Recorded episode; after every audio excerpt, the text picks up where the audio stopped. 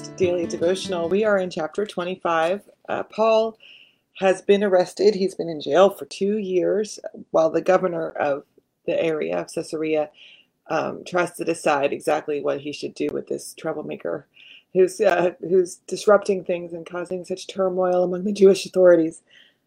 And so now we see uh, the next step in his in his journey. After several days had passed, King Agrippa and Bernice arrived in Caesarea to welcome Festus. Since they were staying there for many days, Festus discussed the case against Paul with the king. He said, There is a man whom Felix left in prison. When I was in Jerusalem, the Jewish chief priests and elders brought charges against him and requested a guilty verdict in his case.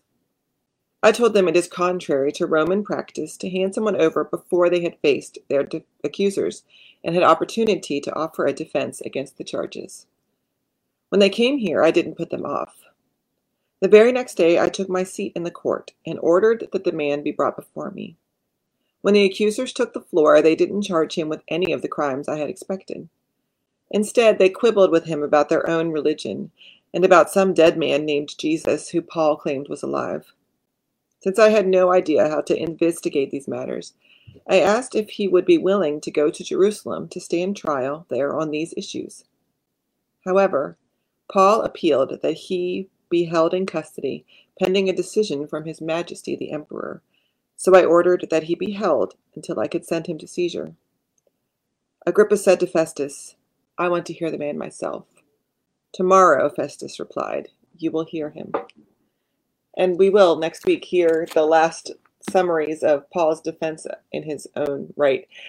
But Paul has got a little bit of, um, I mean, can you imagine you've been brought up on religious charges and held in jail, and yet you still demand to speak to the king, to the to the to Caesar, to the emperor, right? I, yeah, it amazes me Paul's um, chutzpah.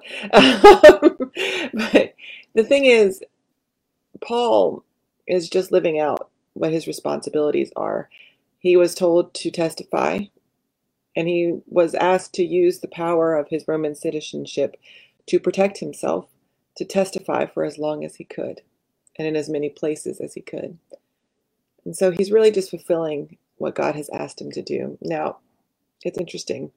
The Roman authorities acknowledge that Paul hasn't done anything wrong as far as they're concerned. He hasn't broken any laws, he hasn't violated anything as far as the state is concerned. This is essentially an argument among Jews who are arguing about the position of this rabbi, this Jesus, and what the future of their religion should be. And the state, the king, the governor, even Caesar, acknowledge that they have no role in that argument, that their job isn't to um, navigate or to moderate religious debate, to try to figure out what the Bible's, what the religious tradition says. Like that's not their role. Their role is is completely different. And I think as people of faith, we have to be careful to keep the right things in the right bucket. That the things that are faith, the things that have to do with our relationship with God, the things that are about our spiritual life and our spiritual depth are kept in their bucket. And the things that have to do with relating to the state are kept in, in the state's bucket. Now, that doesn't mean they don't interact. It doesn't mean that they don't influence how we respond to people in positions of power or how we respond to what people say. And it doesn't mean that we're not involved in civic matters. It just means that we need to remember the order of operations, essentially, that our faith comes first, that our understanding of the Bible and of who God is comes first, and that the state is not equipped to enforce those things. The state is not equipped to to moderate those things. We can't expect the state to enforce our religious beliefs. Paul was using the state to say, protect me, I'm a Roman citizen, but he didn't expect Caesar to say, yeah, you know what, this guy's right about this Jesus fellow. You see the difference? It's complicated and messy, but we need to keep things in the right bucket. God bless.